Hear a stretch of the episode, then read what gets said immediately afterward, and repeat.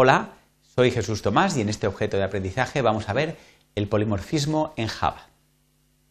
Los objetivos son introducir la clase Object y repasar el concepto de herencia, definir el concepto de polimorfismo, mostrar algunos casos en los que el polimorfismo nos puede ser de gran utilidad Java y describir algunas herramientas útiles cuando trabajamos con polimorfismo. La herencia nos va a permitir crear nuevas clases a partir de otras ya existentes.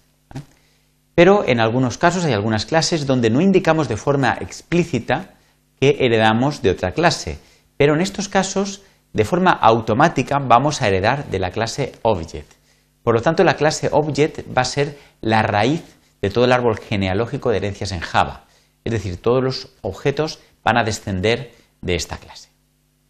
Esta clase va a disponer de una serie de métodos, ¿vale? Que por lo tanto van a estar disponibles en cualquier clase de Java. Entre estos incluyen toString, getClass o equals.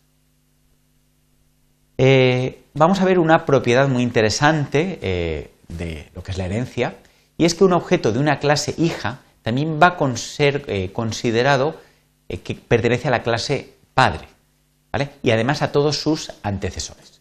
Vamos a ver un ejemplo. Imaginemos la clase complejo ampliado que ha extendido de complejo.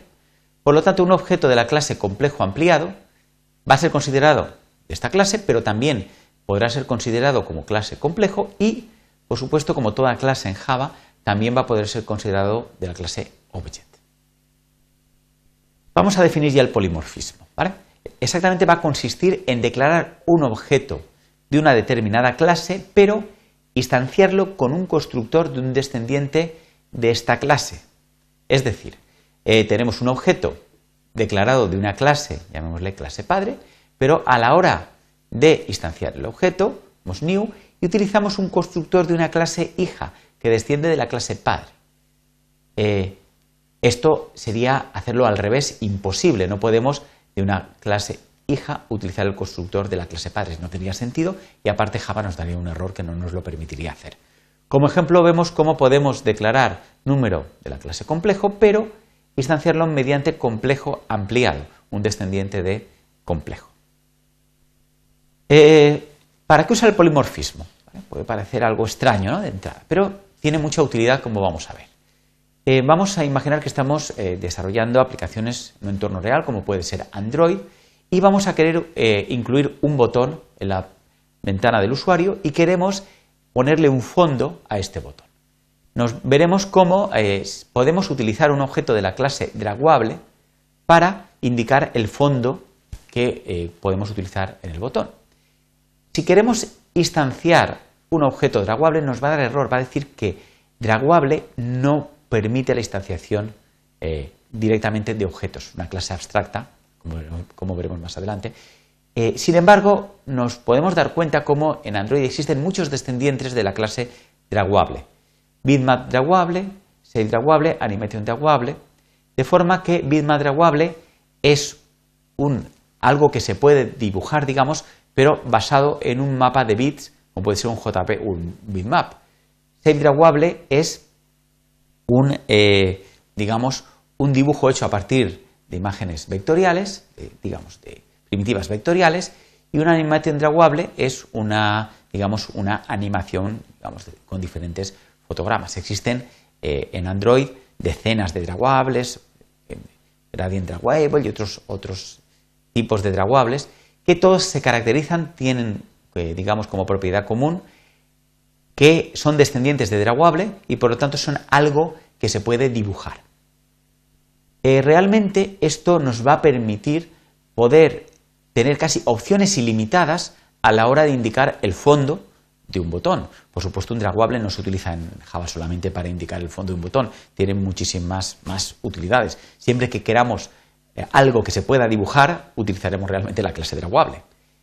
Eh, además, hay que tener en cuenta que cuando se tomó la decisión de diseño de definir el fondo de los botones, pues no tuvieron que especificar exactamente cómo se debería realizar este dibujo. No dijeron, pues vamos a indicar un fichero JPEG para el fondo. No, no, lo dejaron totalmente abierto.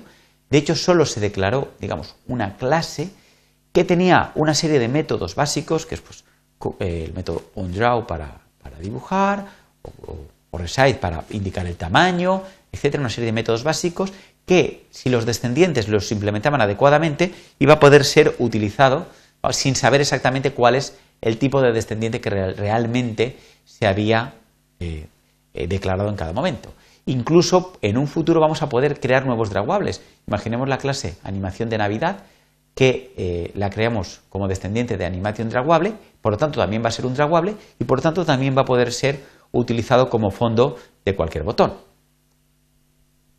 Muy bien, vamos a pasar a comentar un par de herramientas en Java que nos van a ser muy útiles cuando estamos trabajando con el polimorfismo. La primera es la conversión de tipo o typecast en inglés. Eh, vamos a, fijarnos en la declaración C complejo, pero realmente utilizamos el constructor de complejo ampliado para instanciar lo que es eh, el objeto C. Eh, a partir de ahora C, como ha sido declarado como complejo, se va a considerar que es de la clase complejo cuando escribamos C. Y vamos a poder acceder a cualquier método de esta clase. Por ejemplo, C.getReal, si getReal es un método de la clase complejo, pues no habrá ningún problema. Pero métodos de la clase complejo ampliado no vamos a poder utilizarlos. C.erreal, realmente como C está declarado como complejo, dirá no, real no es de complejo, por lo tanto no nos permitirá utilizarlo. Pero como nosotros sabemos que hemos utilizado el constructor de complejo ampliado y real es de complejo ampliado, es un método de complejo ampliado, sí que vamos a poder llamarlo realmente.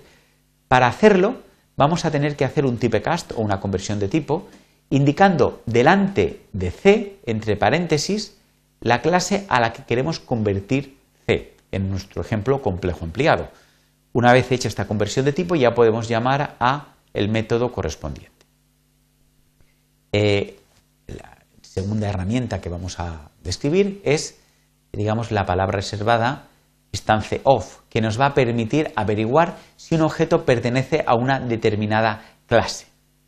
Eh, vamos a ver un ejemplo, que es lo más fácil de entender. Vamos a ver C como, eh, digamos, es instanciada como un complejo con el constructor de complejo ampliado. Por lo tanto, vemos que realmente C va a ser un complejo ampliado que desciende de complejo, que a su vez desciende de object.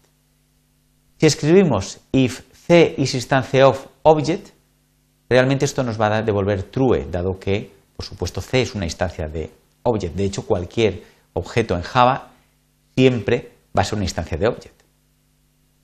c instance of complejo también nos devuelve true, porque también es un complejo. Y c instance of complejo ampliado también porque ha sido instanciado como complejo ampliado. c instance of cualquier otra clase nos dará false porque C solo pertenece, digamos, a estas tres clases, tal y como han sido definidas. Muy bien, pues hasta aquí la presentación. Como conclusión es comentar que hemos introducido la clase Object y hemos repasado el concepto de herencia. También hemos descrito en qué consiste el polimorfismo. Hemos mostrado algunos ejemplos en los que el polimorfismo nos puede ser de utilidad y hemos descrito algunas herramientas de Java útiles para, por ejemplo, averiguar si una clase pertenece a un objeto eh, perdón, un objeto pertenece a una determinada clase, que es instance of, y para cambiar, digamos, la clase de un objeto mediante lo que en inglés se llama como typecast.